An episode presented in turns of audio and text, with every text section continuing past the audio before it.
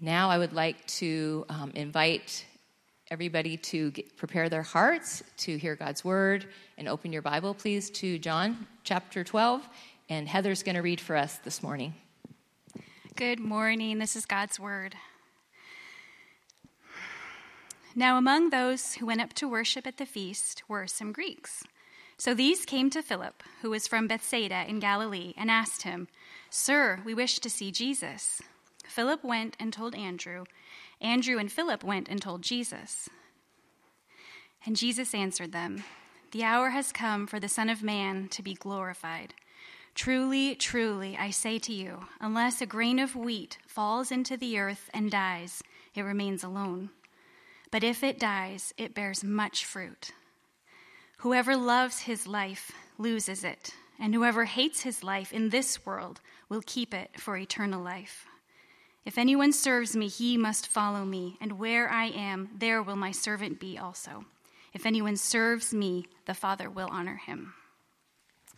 Amen. Thanks, Heather. I didn't know you were doing the scripture reading and your husband leading music. It's like a Jacobo family uh, service, which you just got to get your kids involved next. So good job. Good morning, church family. How are you? It's good. My name's Aaron. If you're new, I'm one of the pastors. Really glad to see you. Glad to have you here with us. We are going through the Gospel of John together as a church family. Uh, this is kind of our second year, more or less the school year, of going through this uh, incredible gospel and looking at the life of Jesus and the purpose of this book. John tells us he wrote this gospel so that we may believe that Jesus is the Messiah, the Son of God, and by believing, we may find life in his name.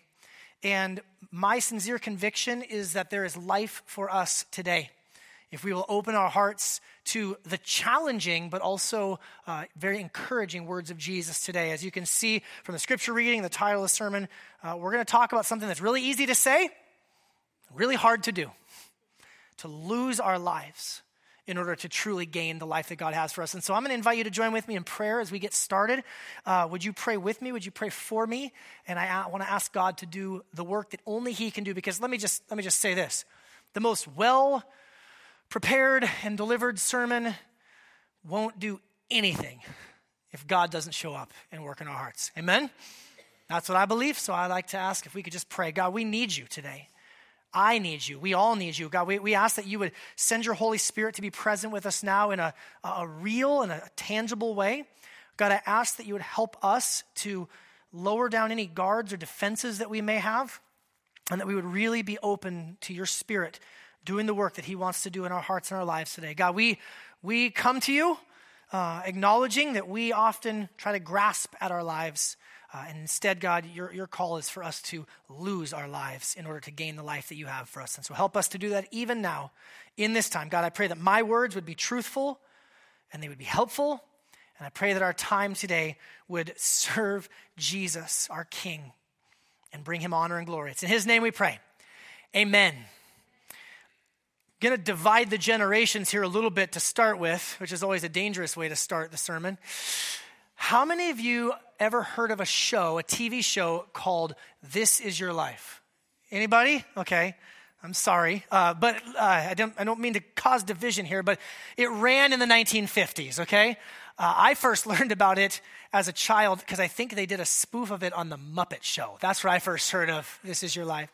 If you're not familiar with the show, the premise is this. They would pull somebody out of the audience and they would bring out photos and they would have teachers and parents and you know the neighborhood milkman and they would all kind of get up and they would do this like telling of this person's life and they weren't they weren't like airing all their dirty laundry. They used to you know they would try to make it be in a way that was upbuilding and, and inspiring for people. And hopefully it almost it almost kind of felt like a living eulogy. You know eulogy means good words right? So they're you're kind of doing a good word about this person in front of everybody. Uh, there were a few they, they would often do it to famous people celebrities. There were a few i read about over the years who got pretty offended that they were their life was put on display that way in front of people. And in fact i also learned that the, the guy who was the host was named ralph Ed Edwards, he had a rule that if anyone ever tried to pull a This Is Your Life on him, they would be fired and probably thrown into the ocean or something. But here's the, here's the thought what if we did that today?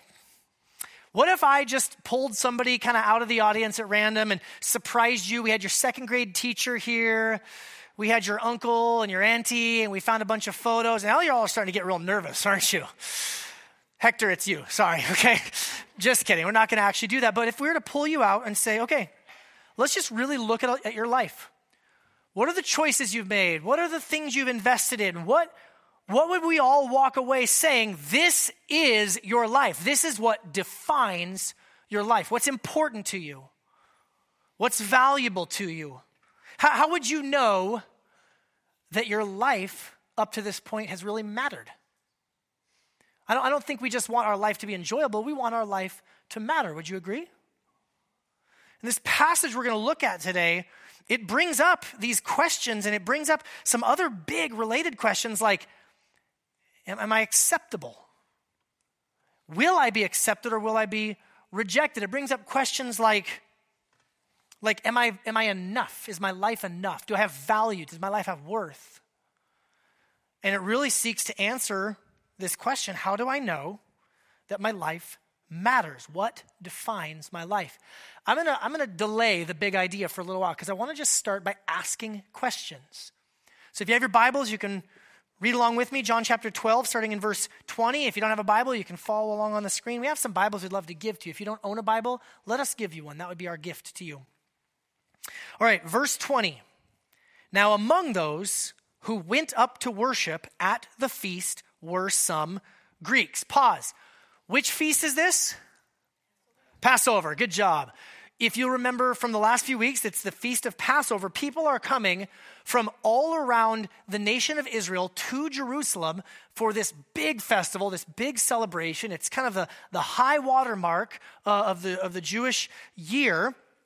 And you'll remember last week, the verse that I ended on, verse 19, the Pharisees were grumbling because everyone is just going gaga for Jesus. They're, they're, they're rushing out, they're waving palm branches, and the Pharisees said, Look, we've gained nothing. We, we haven't stopped Jesus. Look, the whole world has gone after him. Now, among those who went up to worship at the feast were some Greeks. So this is incredible. Before we even get even too far into this, I want to say something that, that the message of Jesus came through a specific people group, the people of the Jews. That God chose a man named Abraham and said, To your descendants, I will give an incredible inheritance, and through your offspring, I will bless all of the nations of the earth. If you are here today and you're not a Jewish person, would you please raise your hand? We have been grafted into the family of Abraham through the work of Jesus Christ. And I mention that specifically. I, this is not in my notes, but I, I, just couldn't let it go past this morning as I'm reading about these horrific attacks that came out of, uh, of, of Pennsylvania, where uh, someone with anti Semitic uh, hatred of Jews went in and opened fire and, and killed Jewish men and women. All hatred has no place in the hearts of the followers of Jesus. But there is a particular type of hatred against the Jews because God has set a special love and affection in his plan for salvation that it has come through a Jewish Messiah and 12 Jewish followers who then went out into the rest of the world. And all of us who are Gentile believers, we've been grafted into the family of Abraham by God's incredible grace. And friends, we need to love and we need to protect and we need to lift up the Jewish people, even those who do not believe believe that Jesus is their Messiah, especially those who do not know Jesus as their Messiah, because I believe the Bible is clear that there are promises yet to be fulfilled in the people, the offspring of Abraham, that will come about as we get closer to the return of Jesus, but that Jesus is for the Jewish people. And we who are Gentile Christians and Gentile believers have an opportunity to stand with and to mourn with and to pray for and to even share the love of Jesus with our Jewish friends and neighbors and colleagues. Amen? So forgive me for going off script. You knew it was going to happen at some point in the sermon. I just get it out of the way early. I'm kidding. I'll still go off script later too. But among those who went up to worship at the feast were some Greeks. Not, Jew, not Greek speaking Jews, but Gentile. Greek just kind of means, it's a, it's a word that means Gentile, somebody who's not Jewish. The whole world spoke Greek because Alexander the Great had conquered the whole world. And even when the Romans eventually took over the whole world from them, they all still spoke Greek. It was the language of the day. So these came to Philip. Oh, Philip, that's a good Greek name. That's not a Jewish name. This guy's got a, Jew, a Greek name. Maybe we can talk to him. But then they came to Philip, who was from Bethsaida in Galilee. Well, he's a Jewish guy, but he's got a Greek name. So God's using Philip as a link to the Gentile world. They went to Philip and asked him, probably in Greek, Sir, we wish to, what's the verb there? See Jesus. Oh, John doesn't waste words. Amen. Our author, he, does, he doesn't waste words. He says that word see very intentionally. We don't want to just meet with Jesus. We don't just want to have a conversation with him. We wish to see Jesus. So, Philip, this link to the Gentile world, these, these outsiders, they want in. These people who are not Jewish people, they're already going out on a limb to go to Jerusalem for the festival of the Passover. Now they really want to go in. They really want let into the inner circle. This guy Jesus is amazing. He's, he's healing people. We heard he even raised a guy from the dead. We wish to see Jesus. Philip, do you think you could make that happen for us? Our Greek named Jewish brother, could you please get us in? So Philip goes not to Jesus. He went and told Andrew. Why would he do that? We don't ultimately know. It's a little bit of speculation. Philip is the one, if you remember all the way back in chapter one, Philip is the one that when he first heard about Jesus, he ran and got Nathanael. Come and see, come and see. So maybe Philip is just a really relational guy, and he always wants to have a friend with him. But I think that the context give us, gives us a clue that this is an unusual request he's not entirely sure how Jesus is going to respond. Hey, uh, Jesus, I know we're here for this like ultra Jewish festival, Passover, you know, when the nation of Israel was born out of slavery in Egypt. And, and also, we know that we just had this really ultra Jewish, like palm branches. People were quoting Psalms, and you were riding on a donkey from like, you know, the Jewish prophet Zechariah. Like, it's pretty, it's pretty Jewish up in here. It's, it's in the text. You have to study hard. But it's, it's there. But Jesus, there's these Greek outsiders who have asked to see you. How will Jesus respond? Are we going to get the, yes, come talk to me, Jesus? Are we going to get the, maybe an anger rebuke, something they weren't thinking of? Jesus answered them, The hour has come for the Son of Man to be glorified. Ah, we get cryptic, wise saying, sage Jesus. One of my favorite types of Jesus that we see. I, mm, I just, I can imagine like Philip, like, just, okay, I know he means something by this. What am I supposed to hear right now? Like, I, it was a, it was a pretty straightforward question. Like, there's these guys, they're not Jewish, they want to see you. Is that okay? And, and now the hour has come. I'm going to read from a commentator, Rodney Whitacre, because I'm going to read a longer quotation because I think he's really helpful in showing just how profound this answer is. I think he says it better than I could. Listen, listen to what Whitacre says. He says this Quite often, Jesus has responded to questions and situations with cryptic sayings, and this is no exception. When Andrew and Philip announce the coming of the Greeks, something wondrous happens. It triggers the moment the reader has been anticipating since the story began. The hour has come for the Son of Man to be glorified. Pause. You guys remember, as we've been reading through the Gospel of John, Jesus keeps saying, It's not my time. It's not my time. The hour's not here. No, I can't go up to Jerusalem yet. It's not yet the hour. All of that anticipation, and boom, we just hit the trigger, the, the turn point, the pivot moment in the story. The hour has come. As with all his cryptic sayings, his response addresses the issue, but it does so in ways incomprehensible at the time. He does not speak directly to the Greeks, but he speaks of their place in his community in the future. For he reveals that it is time for his death to take place, through which a great crop will be produced as he draws all men to himself. Thus, verse 24 answers the Greeks indirectly, for through his death he will become accessible for them as exalted Lord. Jesus is saying, Yes, I want the Greeks, I want the Gentiles, I want the people from the ends of the earth to come through me. But it's going to come through my glorification. It's going to come through my death and my resurrection and my exaltation to the right hand of the Father in heaven. These guys could have a conversation for five minutes with me right now, or they can wait and see. Because after my death and resurrection, all are going to have unlimited access to me through the cross. Through the cross. Friends, how do we get to God? It's through the cross of Jesus Christ. How are we who are who are Greeks? How do we how do we come to Jesus? Through the cross. These outsiders want in. Jesus says, "Yeah, it's going to come through my death and my resurrection." Let me ask you this question. I wonder how I wonder how we don't really get the story. I'm going to keep reading through the passage. You're going to see we don't really get any resolution. We don't get any indication that the Greeks went away unhappy that Jesus didn't answer their request to see them. We didn't, they went away rejoicing. We just, it just kind of trails off. John, it's just funny, the Bible doesn't often answer the questions that we wish it would answer. John has a different point. He's telling us the story of Jesus, not the story of us. And the point here is Jesus says, now is the time for my death and my resurrection. But do you think, just for a moment, put yourself in the shoes of these, of these Greeks, how are they feeling in that moment? nervous, insecure. We're going to go ask this, this, this man who people are saying is the Son of God. We're going to go ask him for an audience, for an opportunity for a conversation. How did they feel? Outsiders wanting to be let in. How many of you have ever had that feeling and that experience of going into a new situation and just that fear, will I be accepted? Anybody here? Almost everybody. That question, will I be accepted, is one of the biggest questions that we all deal with. And even for somebody, you know, for myself, I'm not, I'm not a nervous person. I'm, i like new social situations. I, I like meeting new people.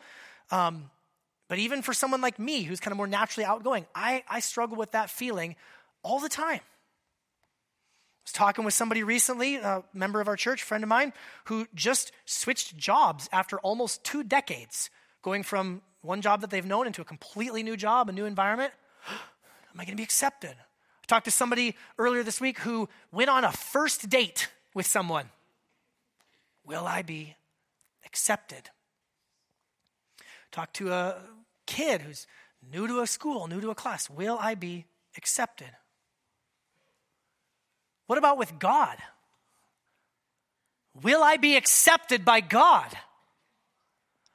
Will he love me? Will he reject me? Oh, by the way, you know what comes into play whenever we start talking about this question of will I be accepted? It's what if they knew my stuff? You all know what stuff is? Anybody here have some stuff?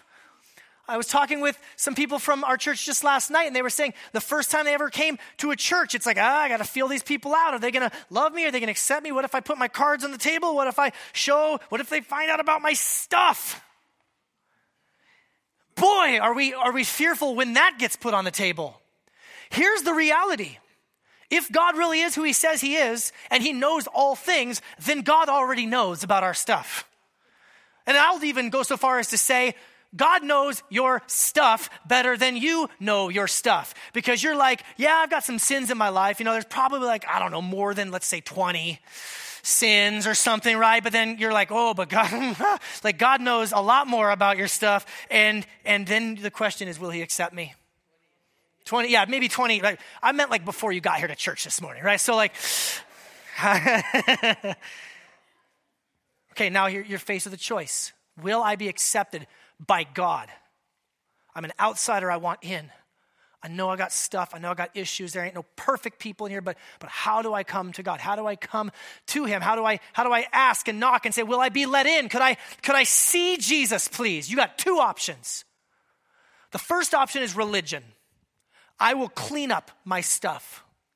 I will try to get rid of as much of it as I can the stuff that still remains, I'll, I'll dress it up to look pretty, or at least I'll find some other people to hang around who've got more stuff so that mine doesn't look so bad by comparison. I'm going to work hard. I'm going to I'm going to do all the right things as best as I can, and at the end of the day, I'm going to hope that the scales balance out. I've done more good stuff than I've done bad stuff. You have that option. The problem is with that approach is that God's standard is perfection. You want to come in to see God? No stuff. So then we have to reckon with the option that Jesus sets before us. Or, Jesus says, you could trust in my death and my resurrection. You could trust that when I die on the cross and I scream out with a loud voice, it is finished, I mean it. And you can come to God through the finished work of Jesus Christ on the cross, you stand in front of the empty tomb, your jaw hanging open. How could it be that God loves me and God accepts me when I have all this stuff? And God says, I love you and I accept you based on the finished work of Jesus Christ. Come on in. That's your other option. And can I admit to you even though I've known the gospel since a young age, even though I've followed Jesus for basically my entire life, oh boy, do I still fall back into that pattern of religion. I do it with God, I do it with people. Anybody with me? This is church, be honest, okay? Oh, I got to prove myself. I've got to earn their love. I've got to earn their respect. I've got to earn their acceptance. Oh, God, I've, I've messed up. Maybe I'll just do enough good deeds and I could get rid of this feeling of guilt as though you could pay for something that Jesus already paid for with his blood. Will you be accepted? If you're in Christ, the answer is yes. And dare I say, it's not a begrudging acceptance. It is not a like, well, okay, I guess. It is God saying, let me give you my very best. Let me give you my one and only, unique in all of creation, Son. Let Him spill His blood for you. Let His body go into the ground and die. Let Him be your righteousness. Talk about some good news, friends. Will you be accepted?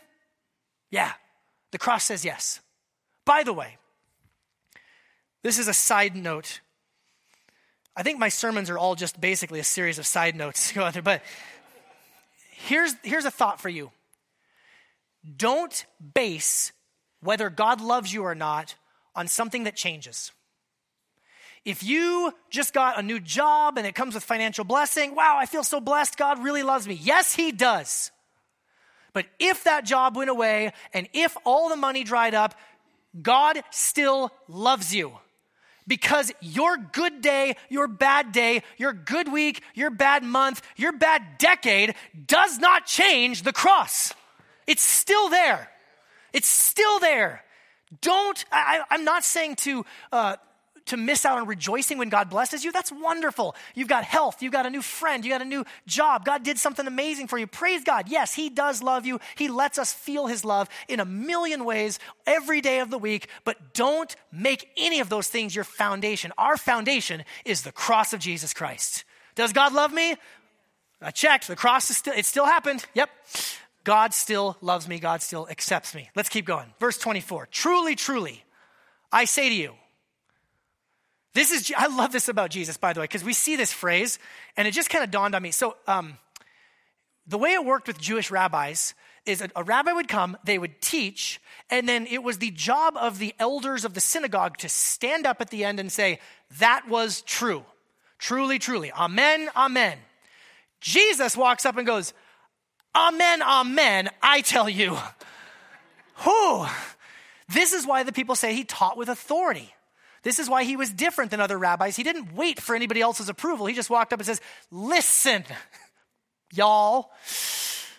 Actually, he was from the north. He wouldn't have said that. But the, the point is, Jesus is speaking with authority. And by the way, this is still his answer to, to Philip and Andrew's request for the Greeks. Truly, I say to you, unless a grain of wheat falls into the earth and dies, it remains alone. But if it dies, it bears much fruit. Pause. How is this still answering that question? I think there's, I mean, he's using a universal principle to teach a very specific principle. The universal principle is you've got one seed, right? Let's say you want to plant, you know, whatever, tomatoes. You've got that one seed. That's great. It's precious. You love it.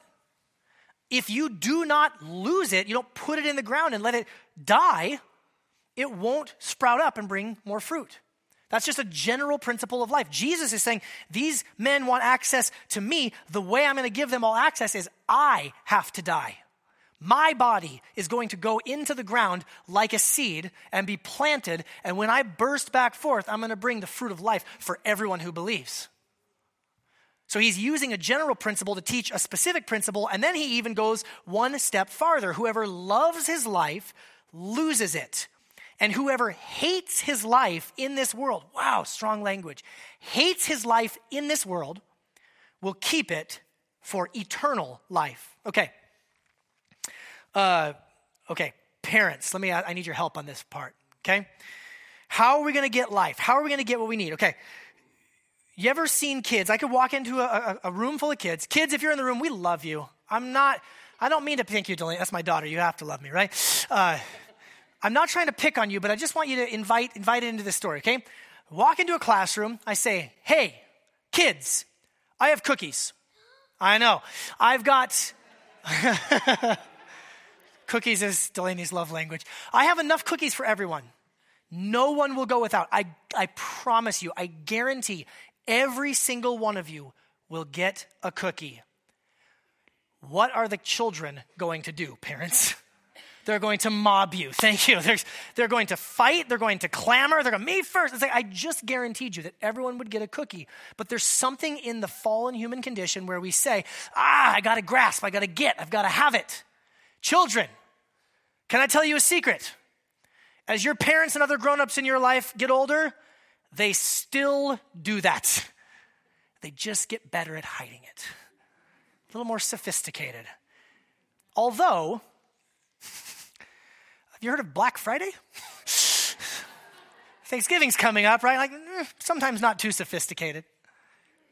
There's something in our fallen human condition where the thing that we think, the way that we're going to get life, the way that we're going to get satisfaction, the way that we're going to get happiness is to grab and to take and to have and to hold and to hoard and to more, mine, me first.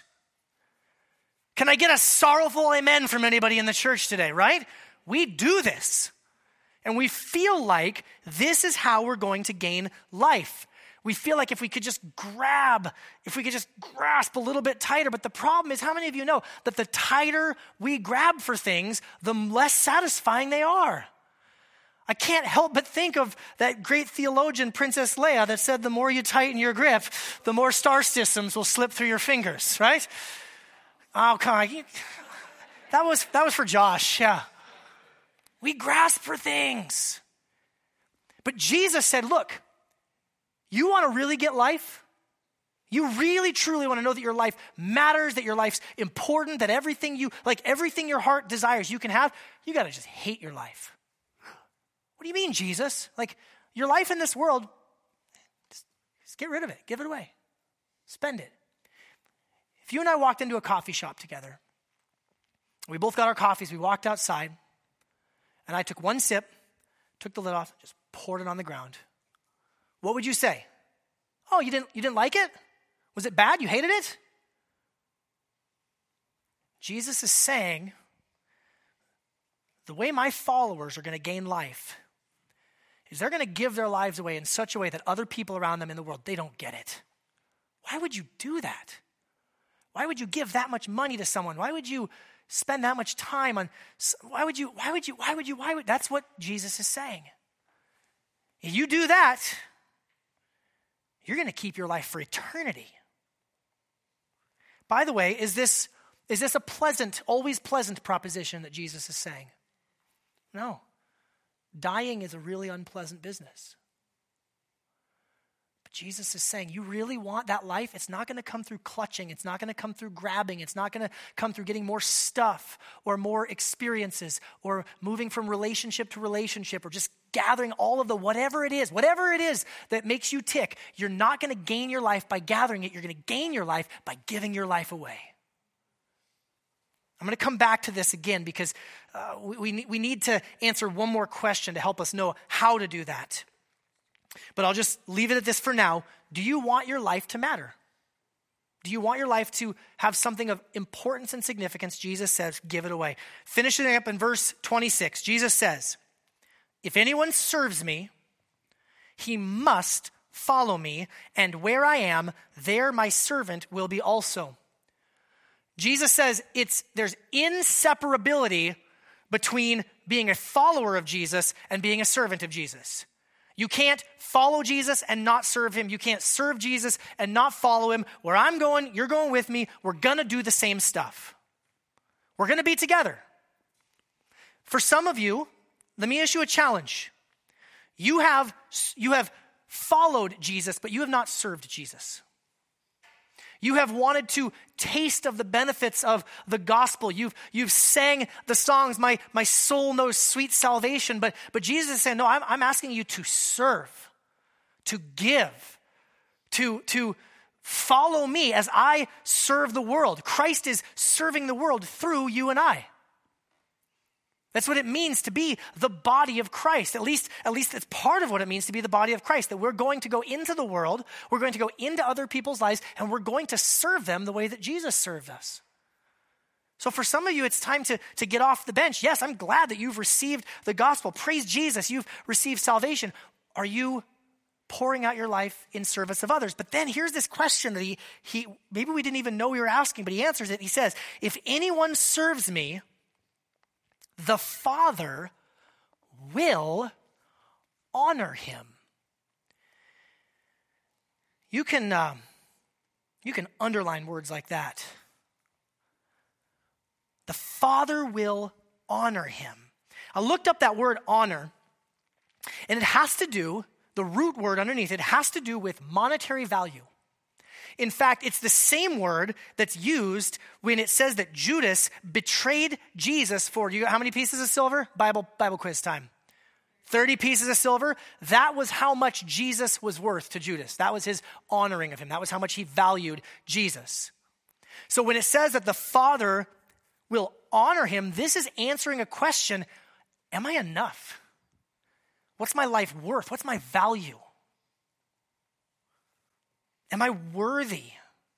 How many, how many of you want to know? How, let, me, let me ask it this way How many of you like to receive like a, an encouragement and a well done?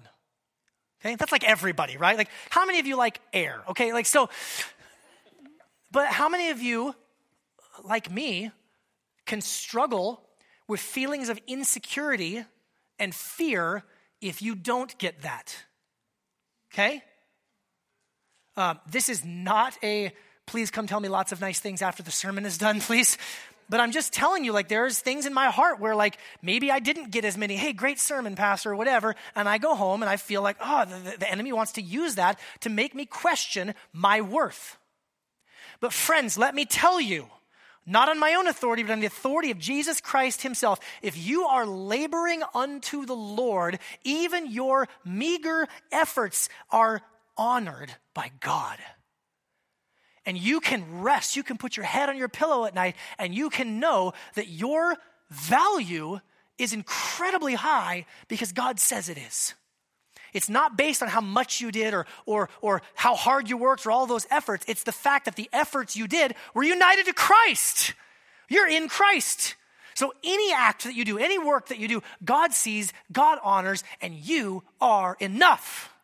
Praise God for that truth. How much more could God prove it to us than by giving us his son? Peter, another one of the apostles, he writes this in 1 Peter 1. He says, You know that you were redeemed from your empty way of life inherited from your fathers, eh, not with perishable, worthless things like silver and gold, but with the precious blood of Christ, like a lamb without any blemish or any spot. How much did God pay for you? The blood of his son, his perfect son. Am I enough? Have I done enough? Have I worked hard enough? Jesus is still crying out from the cross, It's finished. Rest in me. Know your worth and know your value in me. This is where we've landed, this is where we've ended up. It's, it's this.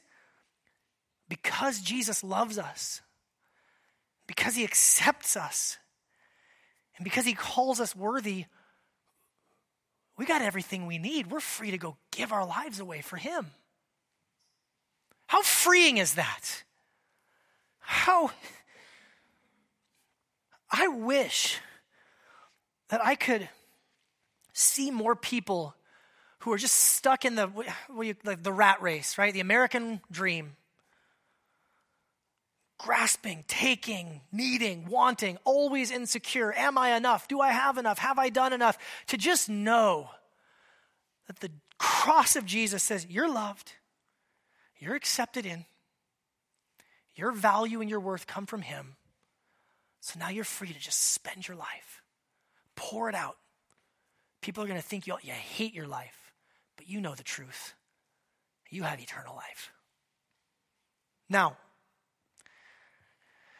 I say this to you, and I want to begin to wrap this up by talking about this idea of vocation.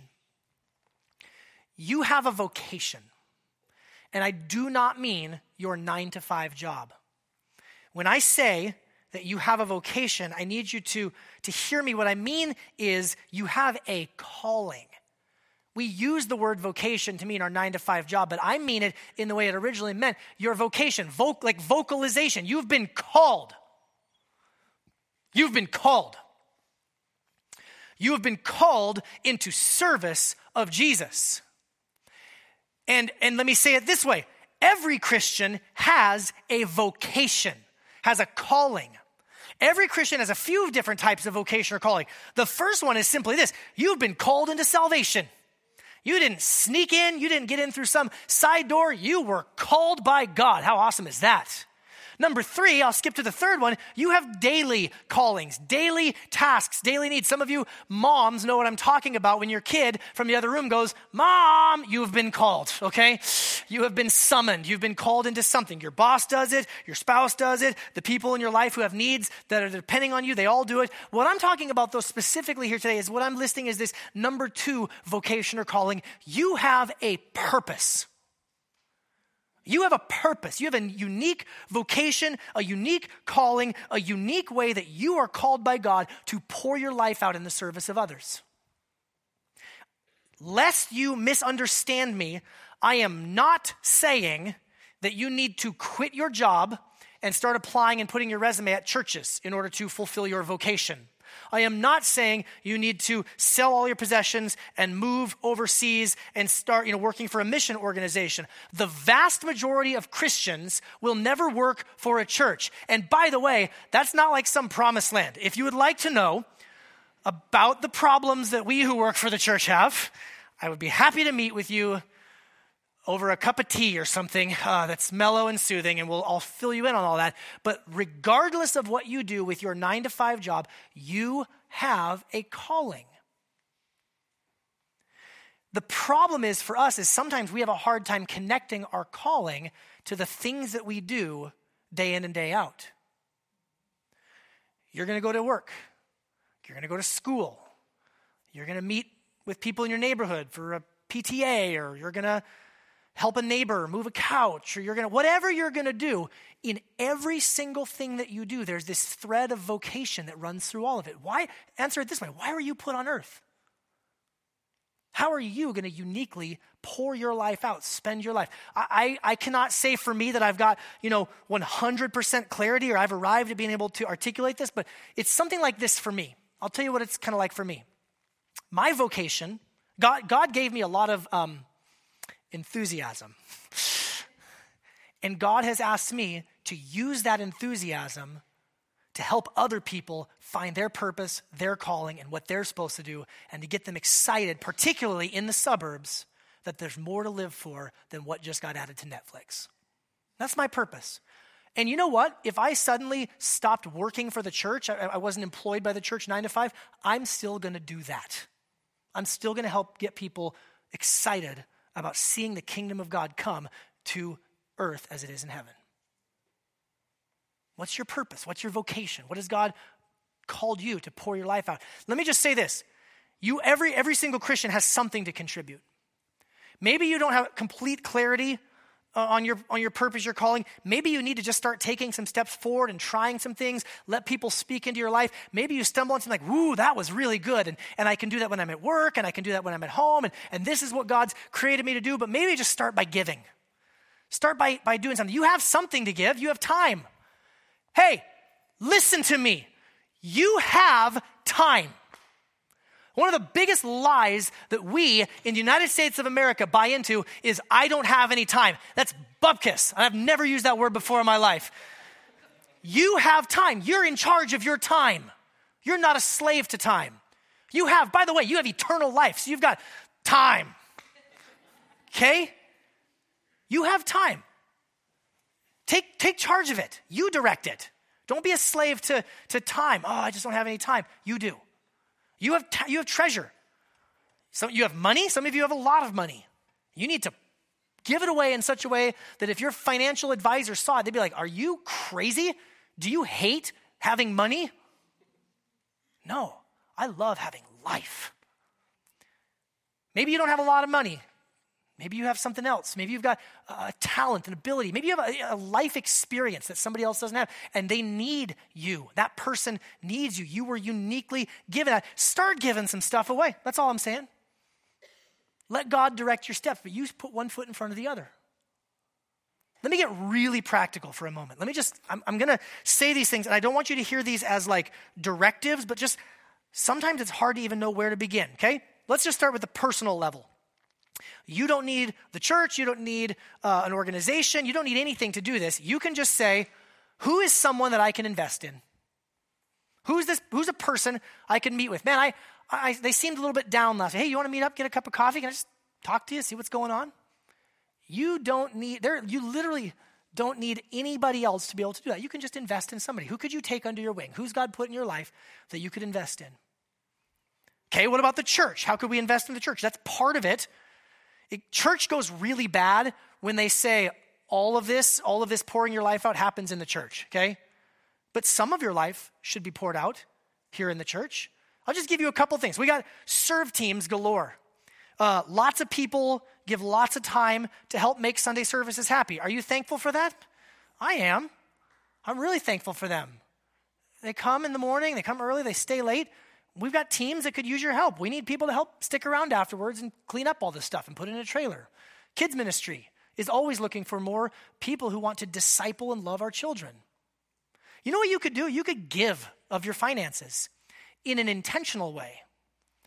Let me just super practical. You know something that you could do that'd be really helpful to uh, people on our financial accountability team, like Dale and Alejandro and these volunteers who kind of help set our budget?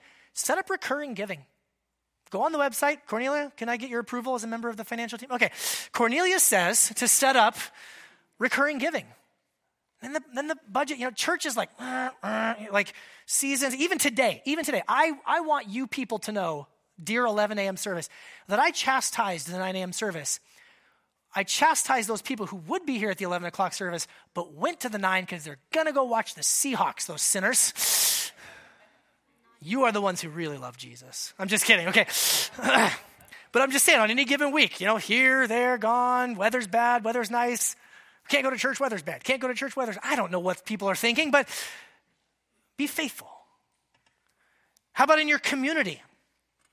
Are you involved in your kids' school? Are you involved in various things in your neighborhood? I, I, can give you just a few examples. In our community, there's a member of our church who hosts a foster care support group where the parents get together and, and they're doing a hard work of, of bringing extra kids into their home. And for two hours, it's great for them to be able to have just some grown up time to be able to talk and be able to share. You could serve them by watching the kids. Oh, there's Danielle right there. Yeah. Um, would that be helpful? Okay, so there's an opportunity, right? How should I pour my life out? I don't. We've got Pregnancy Resource Center up in Everett. They're one of our ministry partners. You could go with Pastor Kyle on one of his uh, homeless outreach things that he's been starting to do more regularly. I mean, let's be honest, if you're with Pastor Kyle, every day is kind of a homeless outreach with that guy because he's just got a gift. I, I don't, again, I'm not being prescriptive. I'm just offering you, like, this is what it looks like to pour your life out. Or go to the nations. Maybe it's, I, am not called to go internationally, but I want to give some financial support. Maybe, maybe you need to go to that Mexico interest meeting that, that Deacon Shelley was talking about a little bit ago. I don't know what it's going to specifically look like, but you've got a life to give. And Jesus says you're going to find your life by giving it away. Find your life by giving it away. What if we were so countercultural here in the North Seattle suburbs where the norm and the standard is to get and to grasp and to hold and to hoard. We were people of the way of Jesus, and we said, we're going to just spend our lives in such a way that people think we hate it. And might I remind you, this is all because the death and the resurrection of Jesus. It's all because of the death and resurrection of Jesus. In fact, as we close, I'd like to lead us through a responsive prayer. And it's a prayer based on this passage from John 12. And it talks about giving our lives away. And then I'll read the, the, the, first part, and then you guys can respond by saying, Christ has died, Christ is risen, and Christ will come again as a way of reminding ourselves this is why we can give our lives away. Can we do this together, church family? All right. God, your word declares that the life that is laid down in faith will be raised and produce a great harvest. This we celebrate as we proclaim Christ has died, Christ is risen, Christ will come again. We remember and praise you for the saints and martyrs of this and every age. Their lives, like seeds, dropped to the ground, yet their witness has borne fruit and enables us to say, Christ has died, Christ is risen, Christ will come again. We pray for your church throughout the world and for that part to which we belong, that it may be ready to spend and be spent in your service, that the love of self preservation may be set aside, that the deaths you demand of it may be embraced joyfully, and that through it, and that through all, it may proclaim Christ has died, Christ is risen, Christ will come again. Our lives and all that we count important, we surrender to your will and purpose. For we cannot know the glory of Christ's resurrection if we do not have the fellowship of sufferings. We cannot expect to gather the kingdom's harvest if we do not sow the kingdom's seed. In us and through us, may your spirit proclaim Christ has died, Christ is risen, Christ will come again. In a moment, I'm going to invite Pastor Doug to come and lead us in communion. We'll invite our younger students class to join us. Let's pray together. God, we, we want to not hold on to our lives with such a tight grip. Jesus, you've given us eternal life, you've given us forgiveness, and you've given us cleansing. God, would you help us to know that truth? We're accepted by you. We're not rejected, we're invited in. We're, our lives have value and purpose and meaning because of you. Help us to truly believe that and to give our lives away for you and your kingdom. In Jesus' name, amen. Thank you, Pastor Aaron. Great word today. now we're going to transition from the sermon to communion. Um, you can go ahead and dig out your elements of communion. If you miss some, I've got a couple under here, or you can go out by the doors and, and pick one up.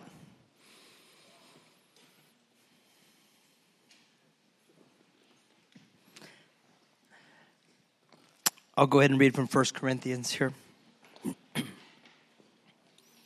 the Lord Jesus, on the night when he was betrayed, took bread. And when he had given thanks, he broke it and said, This is my body, which is for you. Do this in remembrance of me. Jesus doesn't want us to forget. In the same way, also, he took the cup after supper, saying, This cup is the new covenant in my blood. Do this as often as you drink it. Again, do this in remembrance of me. For as often as you eat this bread and drink the cup, you proclaim the Lord's death until he comes. Jesus' body was broken for us. Taking of the bread reminds us that we are no longer slaves to sin. I know sometimes I don't feel that way. I feel like I am a slave to sin, but that's not true.